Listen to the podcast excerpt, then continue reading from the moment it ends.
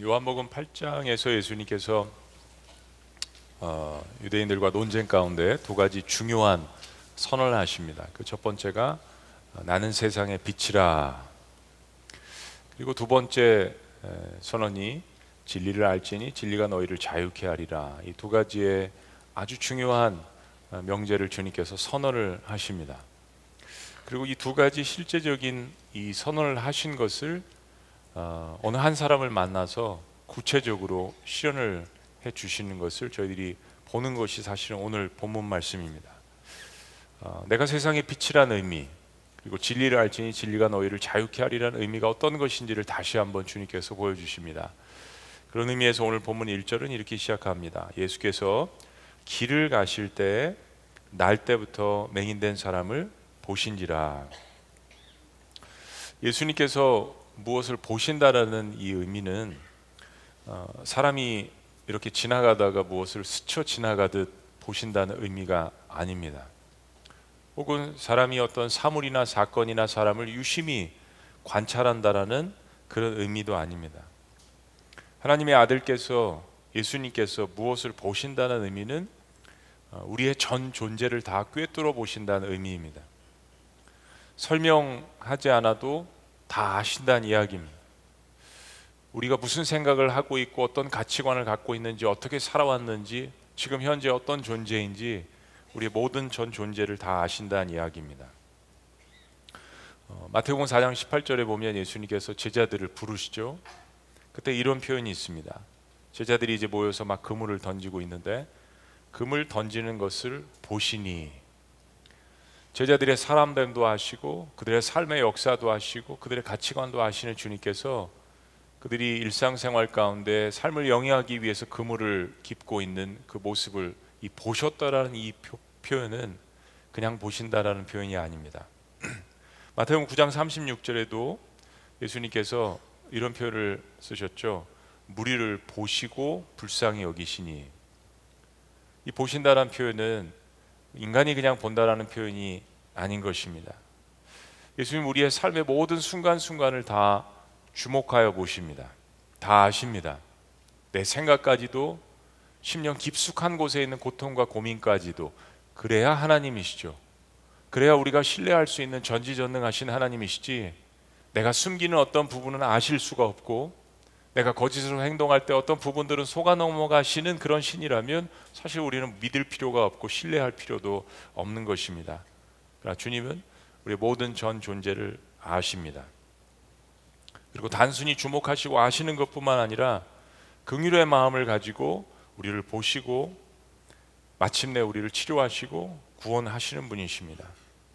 그러니까 예수님의 여러분 찬양하신 것처럼 예수님의 시선이 머무시는 그곳에 주님께서 원하시는 그 놀라운 기적이 일어나게 되는 것이죠. 오늘 본문에도 예수님께서 길을 가시다가 한 사람을 주목하셨습니다. 그냥 우연히 길을 가다가 만나서 극률의 마음을 가지신 것이 아닙니다. 자, 그런데 예수님께서 주목하여 본 이 사람은 어, 태어날 때부터 앞을 볼 수 없는 어, 시각 장애인이었습니다. 한국말 성경 번역에 맹인으로 되어 있기 때문에 맹인이라고 그렇게 어, 가끔 이야기를 하도록 하겠습니다. 과거 성경에는 소경이라고 되어 있기도 하고 원래는 예전 말에 장님이라고 표현된 이 말이 사실은 높임말입니다. 존칭말이에요. 사회적인 어떤 것 때문에 아, 이 언어가 계속해서 이렇게 변화되고 있지만 아, 시각 장애를 겪고 있는 맹인이라고 할 수 있습니다. 태어날 때부터 보지 못했기 때문에 어, 한 번도 이 세상에 있는 사물의 움직임이라든지 움직임이라든지 형체를 볼 수 없었죠. 그리고 후반부에 보면 이 사람은 생계를 위해서 길거리에서 구걸을 하고 있었습니다. 그러니까 얼마나 고통스러운 삶을 이제까지 살아왔는지 이 두 가지의 이야기를 통해서 우리가 알 수 있습니다. 근데 그때 어, 예수님을 사랑해서 예수님을 따라다닌다고 하는 제자들이 이 맹인을 바라보면서 이런 질문을 던집니다. 2절에 제자들이 물어 이르되 라비어 이 사람이 맹인으로 난 것이 누구의 죄로 인함이니까? 자기이니까? 그의 부모이니까? 당시의 사람들은 질병이라는 것이 죄와 연관되어 있다라고 생각했습니다.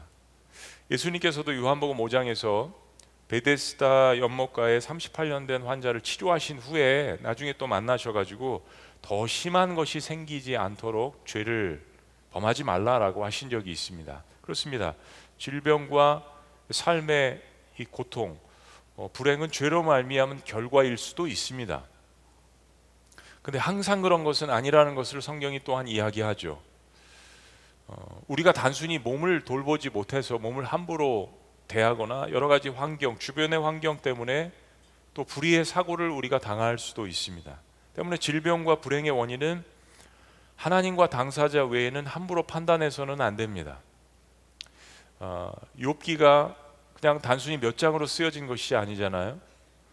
욥의 그 고통과 고난에 대해서 하나님께서 우리 인간에게 주시는 묵직한 메시지가 있습니다.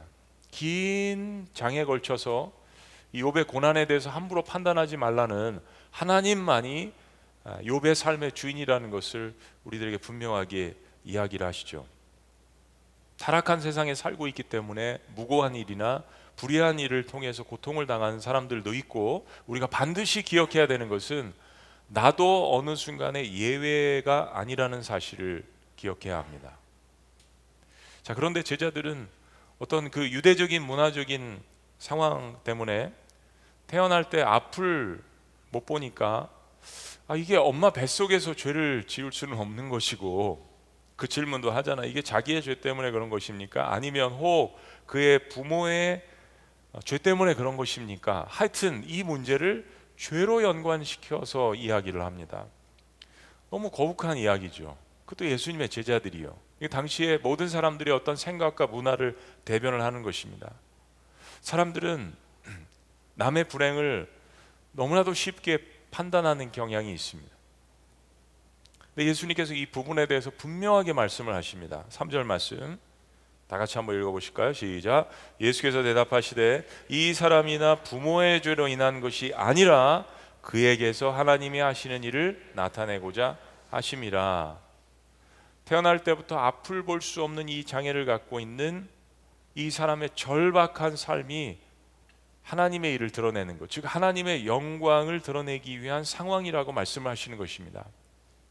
사랑하는 여러분, 우리가 분명히 기억해야 되는 것은 우리의 삶 가운데 찾아오는 어떤 고난이나 고통, 어떤 불의한 이런 그 일들 원인이 어찌 되었건 우리들이 당하는 병고는 때로는 하나님의 영광을 위해서 그것이 허락된다라는 것을 우리가 반드시 깨달아야 합니다.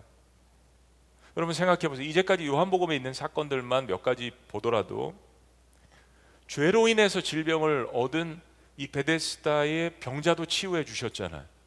그가 예수님을 부르짖었던 것이 아닙니다.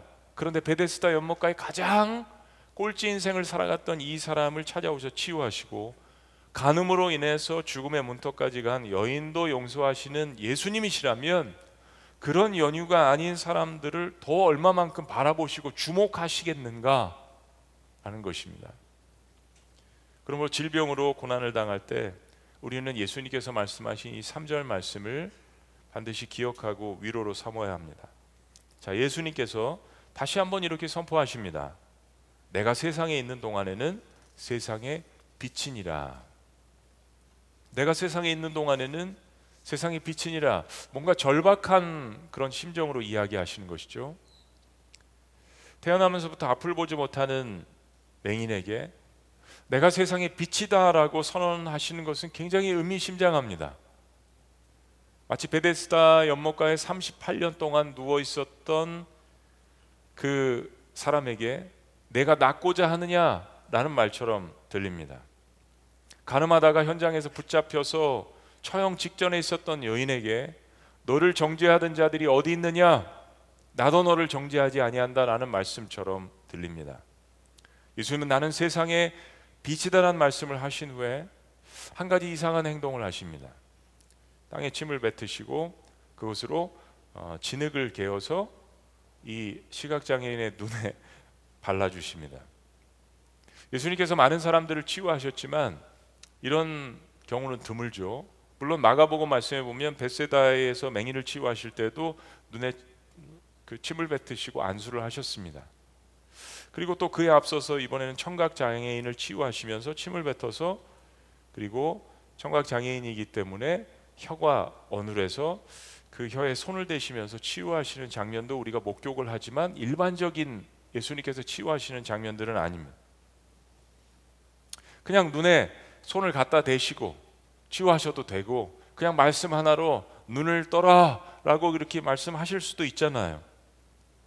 근데 예수님께서는 이번에는 침을 뱉는 것에서 그치지 않고 이번에는 그 침으로 진흙을 이겨서 눈에 바르셨습니다.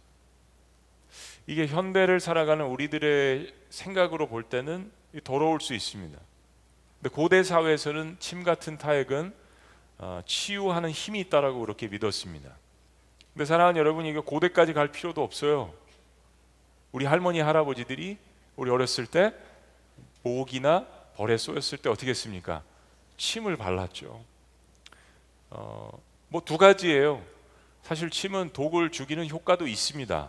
그러나 이게 다 과학적인 근거가 있는 게 아니죠. 그거 발라서 덧날 수도 있죠. 근데 여러분 저도요 아이들 어렸을 때 그리고 저도 벌에 쏘이거나 모기에 물리면 그냥 습관적으로 할머니 할아버지들이 그렇게 해주신 것 때문에 저도 침을 이렇게 발라서 이렇게 하곤 합니다.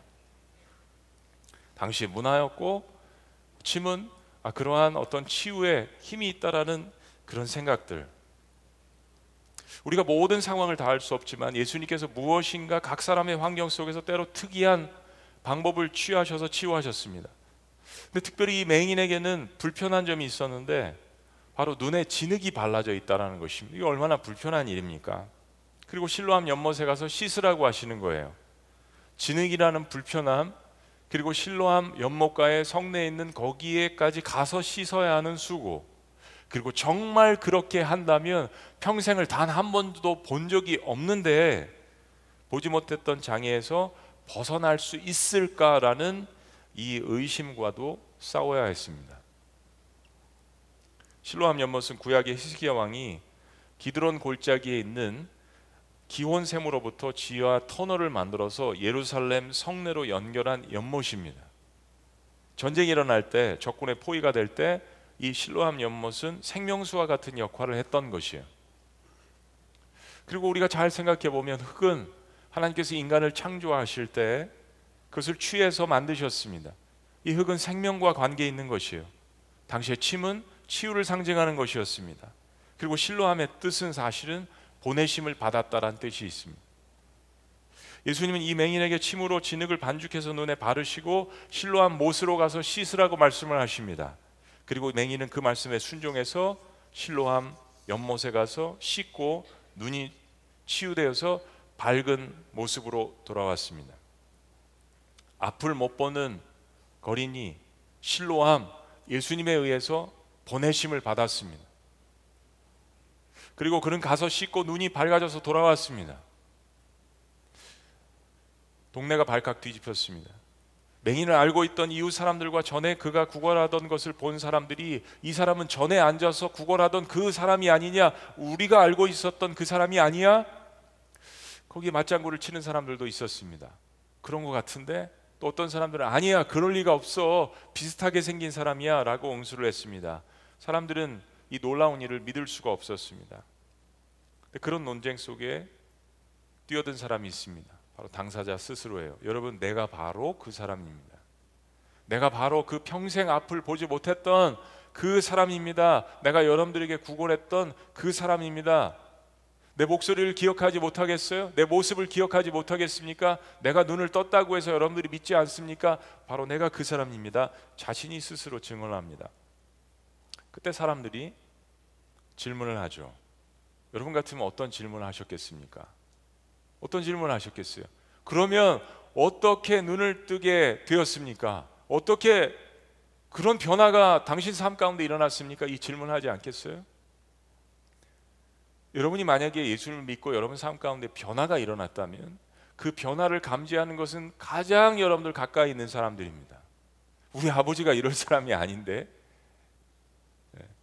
제가 신학교에 가서 공부를 할 때 신학교에 오신 한국에서 아주 유명했던 영어과 교수님이 계셨는데 그분이 신학을 하러 공부를 오셨어요. 저도 그분 강의를 라디오 들은 적이 있는데 그 아들이 저한테 이야기하더라고요. 목사님, 우리 아버지는 이럴 사람이 아니에요. 매일 술 마시고 밤늦게 들어오고 하나님이라면 싫어했던 사람인데 우리 아버지가 이럴 사람이 아니에요. 제가 그 간증을 아들에게 들었습니다. 그 변화를 주변에 있는 사람들이 가장 먼저 감지를 하는 거죠. 어떻게 당신에게 이런 역사가 일어났습니까? 도대체 무슨 연유입니까? 어떻게 눈을 뜨는 기적이 일어났습니까? 10절 그들이 묻되 그러면 내 눈이 어떻게 떠졌느냐? 그러자 맹인이었던 눈을 뜨게 된 사람이 이렇게 간증합니다. 11절 말씀 다 같이요. 시작. 대답하되 예수로 하는 그 사람이 진흙을 이겨 내 눈에 바르고 나더러 실로암에 가서 씻으라 하기에 가서 씻었더니 보게 되었더라. 당신 죄로 말미암아서 그 죄의 결과 때문에 그렇게 불행한 가운데 태어나서 앞을 보지 못하고 절망 가운데 살면서 늘 먹는 거 걱정, 돈 걱정하며 살던 사람인데 도대체 무슨 일로 이렇게 얼굴이 밝아졌습니까? 어떻게 눈을 뜨게 됐습니까? 우리가 아는 김 씨가 맞습니까? 최 씨가 맞습니까? 무슨 좋은 일이 있습니까? 답변은 간단하죠. 간단하게 이야기합니다. 있죠. 내가 예수님을 만났거든요. 그리고 그분이 하신 말씀대로 순종했는데 이제 이런 변화가 제 삶 가운데 생겼습니다. 우리 주변에 육신의 고통으로 말미암아서 치료와 위로의 빛이 필요한 사람들이 있습니다. 아니 사실 우리 모두는 저를 포함해서 한 사람도 예외 없이 인생의 어느 시점에서 반드시 육신의 연약함과 우리의 한계를 경험하는 날이 올 것입니다. 그게 지금이든 미래든 모든 사람들은 이 육신의 한계와 질병의 고통을 맛보는 순간이 있을 것입니다. 2021년도 어 제가 직접 컴퓨터에서 통계청 자료를 들어가서 보았습니다. 우리나라에 등록되어 있는 장애 인구는 265만 명. 우리나라 전체 인구의 5.1%가 넘습니다. 100명 중에 5명 이상이죠. 그 중에 지체 장애인이 120만 명, 시각 장애인이 25만 명, 청각 장애인이 41만 명, 지적 장애인이 22만 명, 뇌병변 장애인이 25만 명, 자폐와 정신 장애가 14만 명, 신장 장애인이 10만 명. 그 외 육신적, 정신적 여러 장애를 갖고 고통 가운데 있는 분들이 우리 주변에 있습니다. 사실 그들은 누군가의 가족이고 이웃이고 친척이고 우리 주변에 있는 사람들입니다. 하나님 말라기 4장 2절에 고난 가운데 있는 하나님의 자녀들에게 이렇게 격려를 하신 적이 있습니다. 내 이름을 경외하는 너에게는 공의로운 해가 떠올라서 치료하는 광선을 비추리니 치료하는 그 빛을 그 광선을 거룩한 빛을 비추리니 너희가 나가서 외양간에서 나온 송아지 같이 뛰더라. 놀라운 격려의 말씀이죠. 구약 성경을 마감하면서 하나님께서 말라기서 말씀해서 주셨던 놀라운 치료의 회복의 말씀입니다. 그리고 그렇게 선포하신 하나님 아버지께서 그의 아들을 이 땅에 보내셔서 공의로운 해처럼 어둠 가운데 있는 세상을 비추게 하셨습니다. 그래서 요한복음 1장에는 그 빛에 대해서 이야기하는 거예요. 소외되고 가난하고 연약하고 고통 가운데 있는 영혼들을 찾아가셔서 치유하시고 회복시키시고 예수님 안에 있는 그 생명을 믿는다라는 것이 어떤 의미인지 하나님의 아들이 이 땅에 오셔서 직접 그 말라기서 말씀의 의미가 어떤 것인지를 그 치유하시는 광선의 그 빛이 어떤 것인지를 그가 만나는 사람들마다 보여주시고 경험하게 하셨던 것입니다. 그분이 오늘 저와 여러분들에게 동일하게 이렇게 말씀하시는 거예요. 나는 세상의 빛이라. 놀라운 선포의 말씀이죠. 나는 세상 바로 요한복음 3장 16절에 말씀하신 그 세상 하나님이 세상을 이처럼 사랑하사 그 세상 나는 너희에게 모든 사람에게 나를 경외하는 모든 사람들에게 특별히 치료하는 빛이라고 생명의 빛이라고 말씀하십니다. 그런데 예수님께서는 오늘 이 사건 때문에 또 다른 어려움을 당하십니다. 아니 왜 이렇게 선한 일을 행하시면서 매번 어려운 일을 당하시는가? 여러분 선한 일을 하시면서 오해를 받으시거나 어려움을 당하실 수 있죠. 특별히 복음을 전하다가 또 이웃에게 사랑을 베풀다가 그러실 수 있습니다.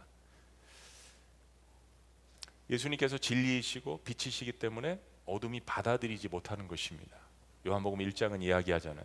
빛이 어둠에 비침에 어둠이 깨닫지 못하더라.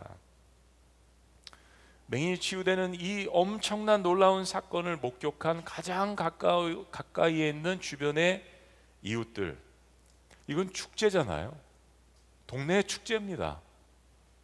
근데 이 사람들이 이것을 축하한 것이 아니라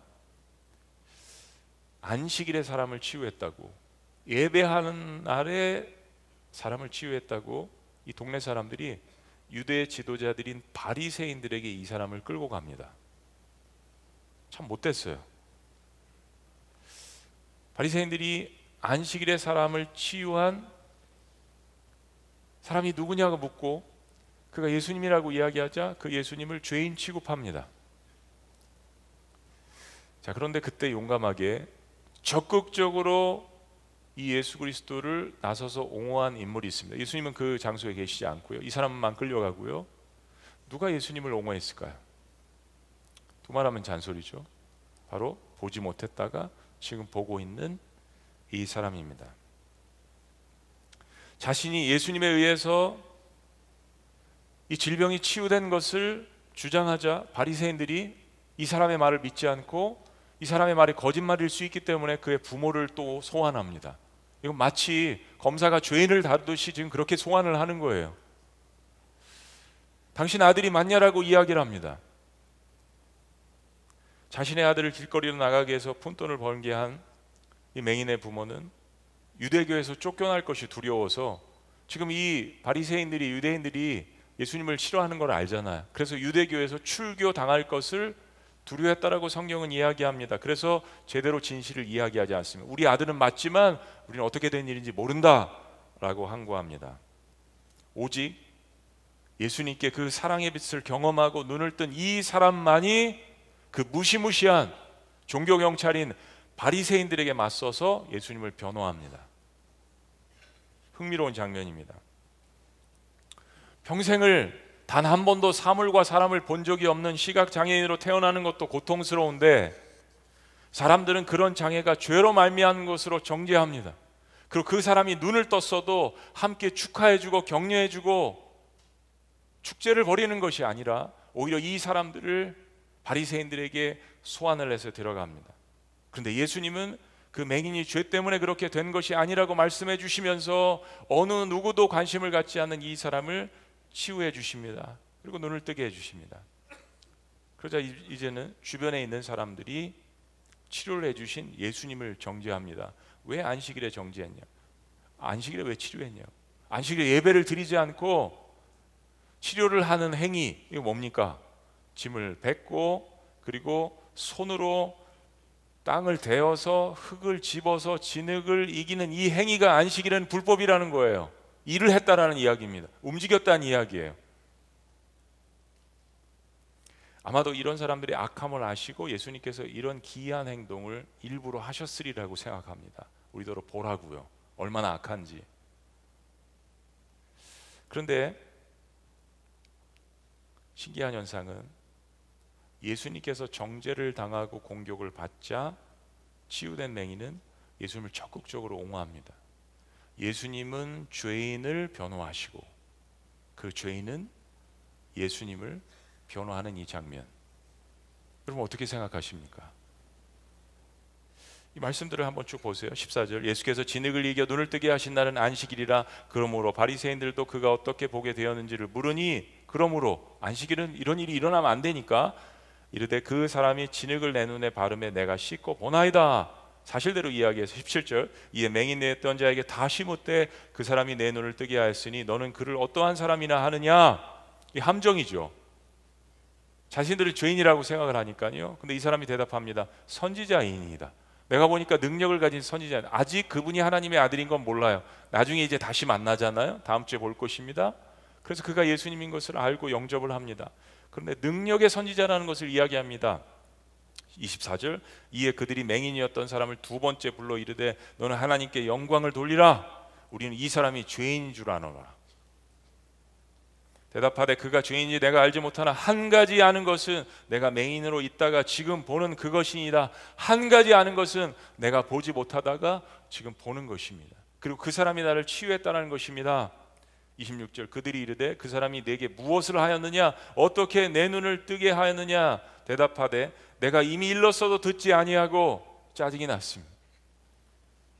어찌하여 다시 듣고자 하나이까 당신들도 그의 제자가 되려 합니까? 차라리 당신들도 그의 제자가 되려고 그렇게 캐묻고 그렇게 다시 한번 물어보는 겁니까? 오히려 이 사람이 비웃는 거죠. 28절 그들이 욕하여 이르되 네가 그의 제자가 아니냐? 우리는 모세의 제자니라. 참 마음이 너무 완악해요. 29절 하나님이 모세에게는 말씀하신 줄 우리가 알거니와 이 사람은 어디서 왔는지 알지 못하더라 못하노라. 자 30절 이 말씀이 중요합니다. 그 사람이 대답하여 이르되 이상하다. 이 사람이 이 선지자 같은 사람이 내 눈을 뜨게 하였으되 당신들은 high society high class의 유대교를 이끌어 나가는 그 바리새인들 당신들이 하나님의 말씀을 달달달 외우고 성전에서 예배를 집도하며 우리를 이끌어 나가는 당신들은 그가 어디서 왔는지 알지 못합니까? 이 상황도 설명을 하지 못합니까? 평생을 보지 못했다가 빛 가운데 보는 이 사람이 유대교를 이끌어 나가는 종교 지도자들에게 반박하며 담대하게 외친 이 한마디 그 선지자는 내 눈을 뜨게 해줬는데 당신들은 그 사람의 정체를 모릅니까? 어디서 그가 왔는지 모른다고 하는 것이 이게 말이 됩니까? 내가 지금 보고 있는데요. 이 말이 무슨 이야기입니까? 당신들은 진실을 지금 보지 못하고 있습니다라는 이야기입니다. 나는 보고 있는데 당신들은 보고 있지 못합니다. 누가 과연 맹인입니까? 세상에는 육신의 너를 눈을 떴지만 이것도 좋은 표현은 아니에요. 육신의 눈을 뜬다. 세상의 눈을 뜬다. 육신의 정욕, 안목의 정욕, 이생의 자랑. 세상을 보는 눈을 가졌지만 하나님을 볼 수 없는 영적인 맹인이 존재하죠. 그래서 세상에는 두 가지 빛이 필요합니다. 첫째는 우리의 육신에 비추는 빛이 필요합니다. 태양에서 비추어주는 빛을 쬐지 못하면 인간은 살아갈 수가 없습니다. 식물도 동물도 빛을 쬐지 못하면 어, 힘을 쓰지 못하죠. 여러분 거의 대부분의 독충들은 다 사막지대 뜨거운 태양을 받는 독충들. 햇빛이 비추지 못하면 독사들도 힘을 쓰지 못합니다. 제가 살았던 워싱턴 그 주에 아, 세계적인 기록이 있습니다. 180일 동안 6개월 동안 단 한 번도 햇볕이 난 적이 없었어요. 그래서 워싱턴 주에 사는 사람들은 비타민 D를 많이 먹어야 합니다. 그러지 않으면 픽픽 쓰러져요. 저도 그래서 거의 10년 동안 비타민 D를 먹은 것이 습관이 됐습니다. 우리에게는 태양에서 비추는 빛이 정말 필요합니다. 두 번째는 우리 마음에 비추이는 빛이 필요합니다. 죄와 허물과 절망 가운데 물든 인간의 심령을 밝혀줄 생명의 빛을 뜻하는 것입니다. 그런데 사랑하는 여러분, 이 두 가지의 빛은 인간이 창조할 수 있는 빛이 아닙니다.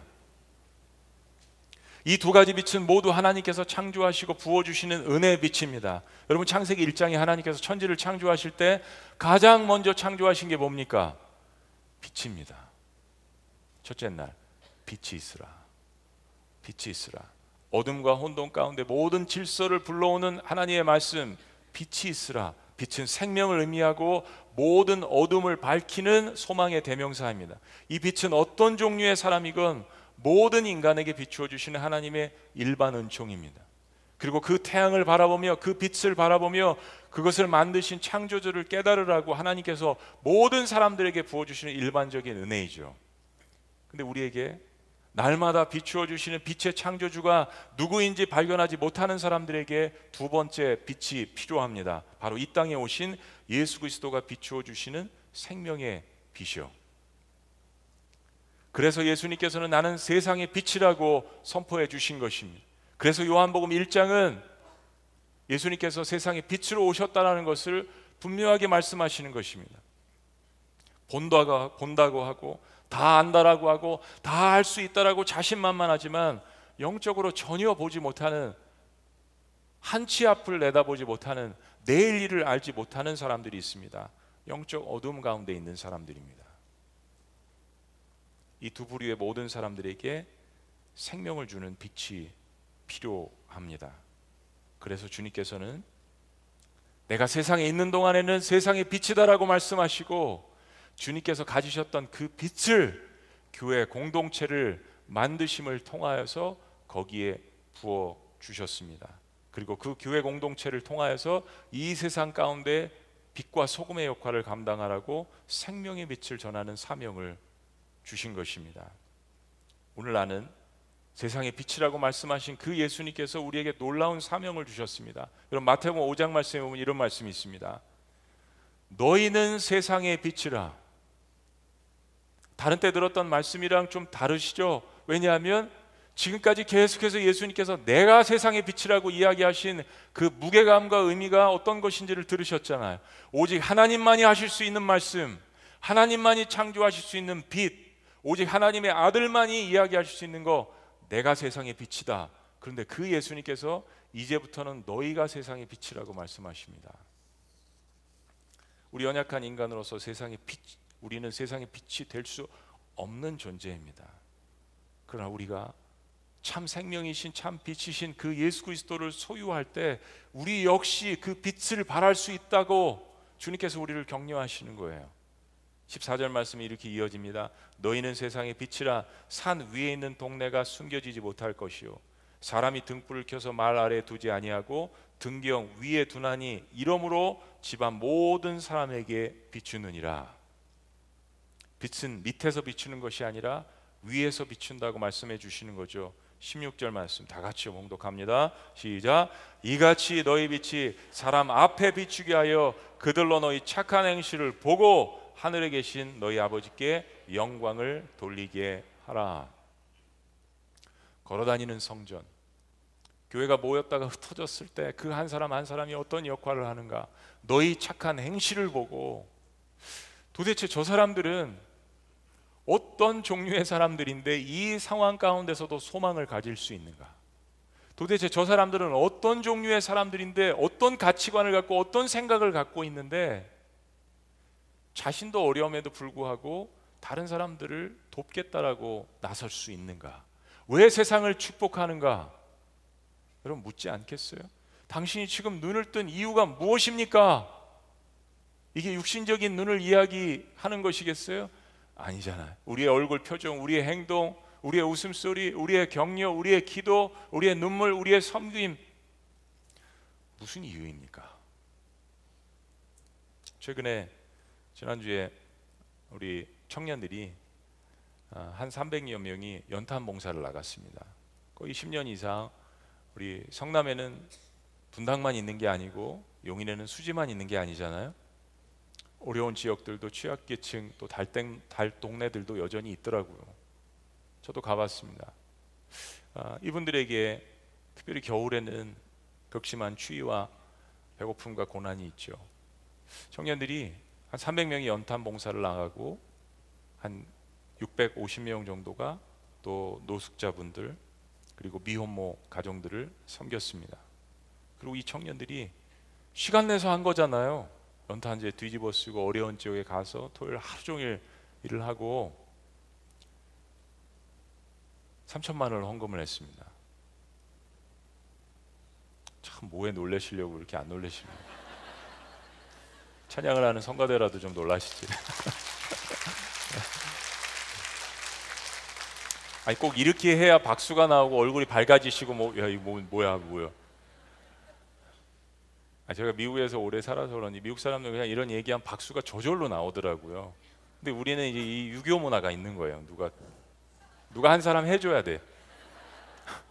여러분 이게 지금 이 시대 보통 일이냐고요. 청년들이 자신의 시간을 내서 연탄 봉사하는 것도 그렇지만 그거 하고 만 원, 이만 원, 삼만 원 생각해 보니까 우리는 그 계산이 빠르죠. 뭐 300명이 3천만 원 하려면 한 사람당 10만 원, 600명이 섬겼으니까 한 사람당 5만 원씩 내야 되는 거예요.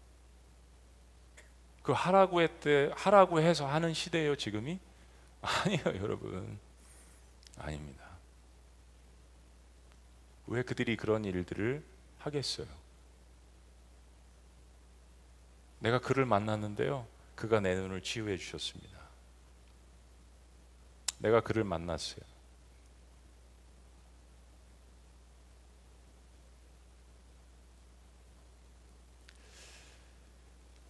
이같이 너희 빛이 사람 앞에 비치게 하여 그들로 너희 착한 행실을 보고 하늘에 계신 너희 아버지께 영광을 돌리게 하라. 그러니까 최근에 일어났던 일 말씀드리는 거예요. 저희 교회가 보니까 18년 동안 어, 김치를 이렇게 담궈서 최근에 코로나 때문에 구입을 했지만 사랑의 김장 봉사를 했습니다. 12톤에서 15톤, 1200박스에서 1500박스, 5000 포기 이상. 이제 마음에 와 닿으시죠? 5000포기.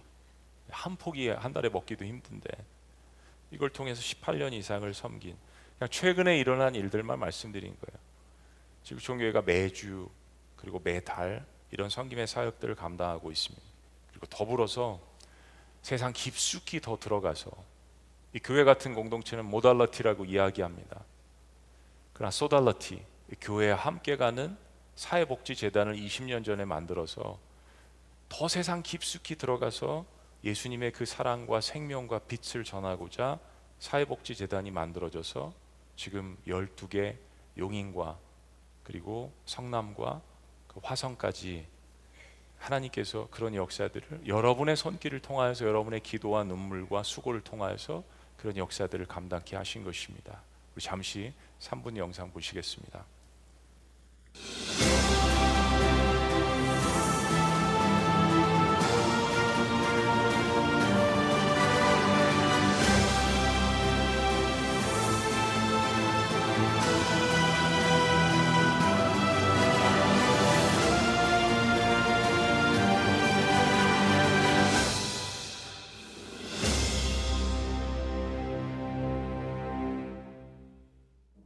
감사합니다. 이동원 목사입니다.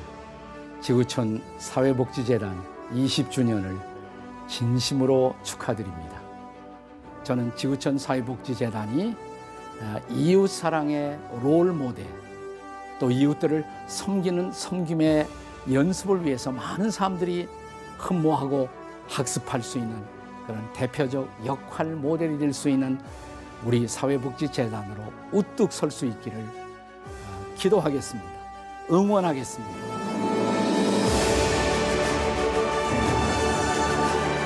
창립 20주년을 맞은 지구촌 사회복지재단은 예수님의 사랑을 소외된 이웃에게 전하기 위해 설립된 교회 사회복지재단입니다. 2002년 8월 5일 지구촌 교회에서 설립돼 다양한 지역사회의 필요를 찾아 도움의 손길을 먼저 건네며 함께 성장했으며 지구촌 교회 성도가 지역 사회에 나가 그리스도의 사랑을 직접 전할 수 있는 섬김의 통로가 됐습니다. 2007년 법인사무국 신설로 보다 전문적인 복지사업 전개에 기반을 닦았으며 용인시, 성남시, 화성시에서 12개의 복지기관을 투명하고 전문성 있게 운영해 지역 내에서 가장 신뢰받는 복지재단으로 자리 잡고 있습니다. 예수님 사랑, 예수님 자랑, 복음 증거하는 지구촌 교회 담임 목사 최성훈 목사입니다. 지구촌 교회 사회복지재단을 만든 지 벌써 20년이 다가왔습니다. 이제까지 많은 분들 수고해 주셨는데 계속해서 다음 세대가 이 바톤을 이어받아서 복음을 증거하며 또 어려운 이웃들을 함께 돌보고 그들의 손을 붙들고 함께 가는 그러한 놀라운 사역들이 이어지기를 원합니다. 감사합니다. 사랑합니다.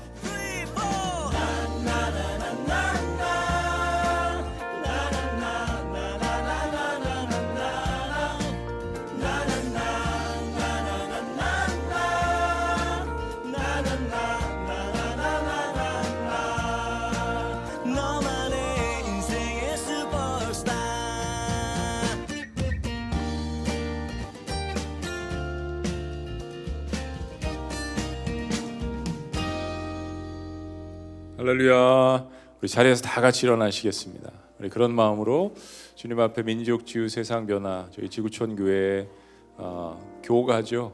우리 같이 함께 주님 앞에 고백하며 다시 한번 다짐합니다. 주님의 그 크신 뜻을 위하여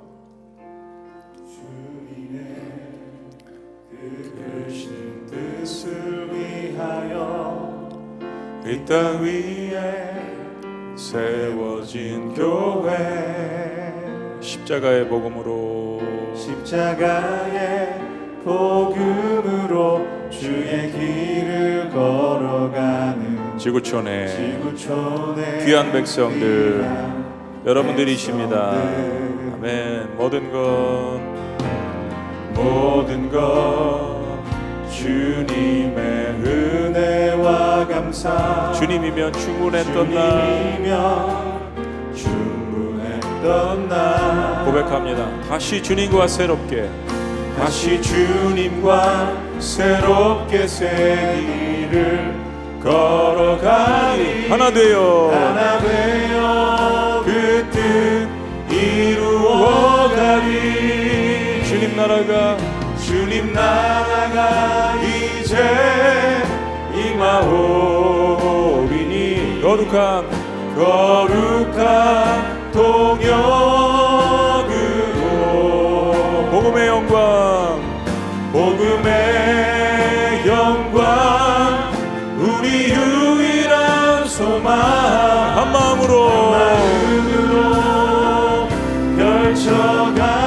오른손 높게 들고 민족 치유 민족 치유.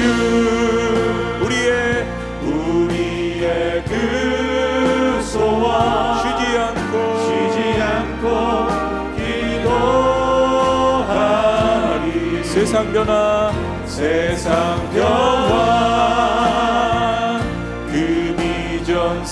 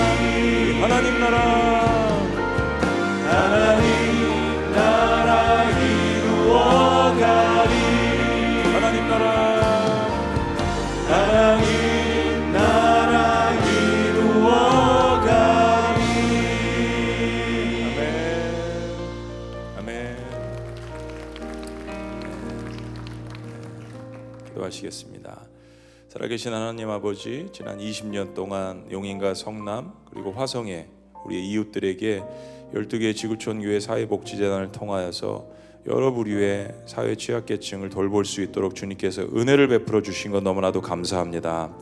나는 세상의 빛이라고 말씀하신 주님께서 이제 너희가 세상의 빛이라고 말씀하시는 이 놀라운 은혜와 사명을 우리에게 은혜로 주신 것 너무나도 감사합니다. 교회가 세상에 온전한 빛의 역할을 감당하기 위해서 주님께서 주신 놀라운 이 복음의 관심을 표현해서 이웃 사랑을 지속해서 실천할 수 있는 지구촌 교회 공동체가 될 수 있도록 축복하여 주시옵소서.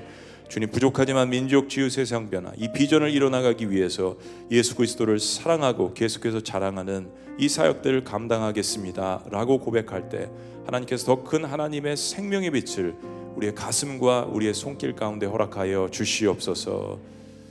이제는 우리 주 예수 그리스도의 은혜와 하나님 아버지의 극진하신 사랑과 성령님의 감화 교통 역사하심이 나는 세상의 빛이라고 말씀하신 주님의 말씀의 명령을 이어받아 우리도 주님처럼 이 세상 가운데 주님의 사랑을 전하는 이 세상의 빛이 되기를 다짐하며 그렇게 살아가기를 원하는 주님의 백성들의 위대한 고백 위에 지구촌 공동체 위에 지금 더 영원토록 함께 하시기를 간절히 축원합나이다.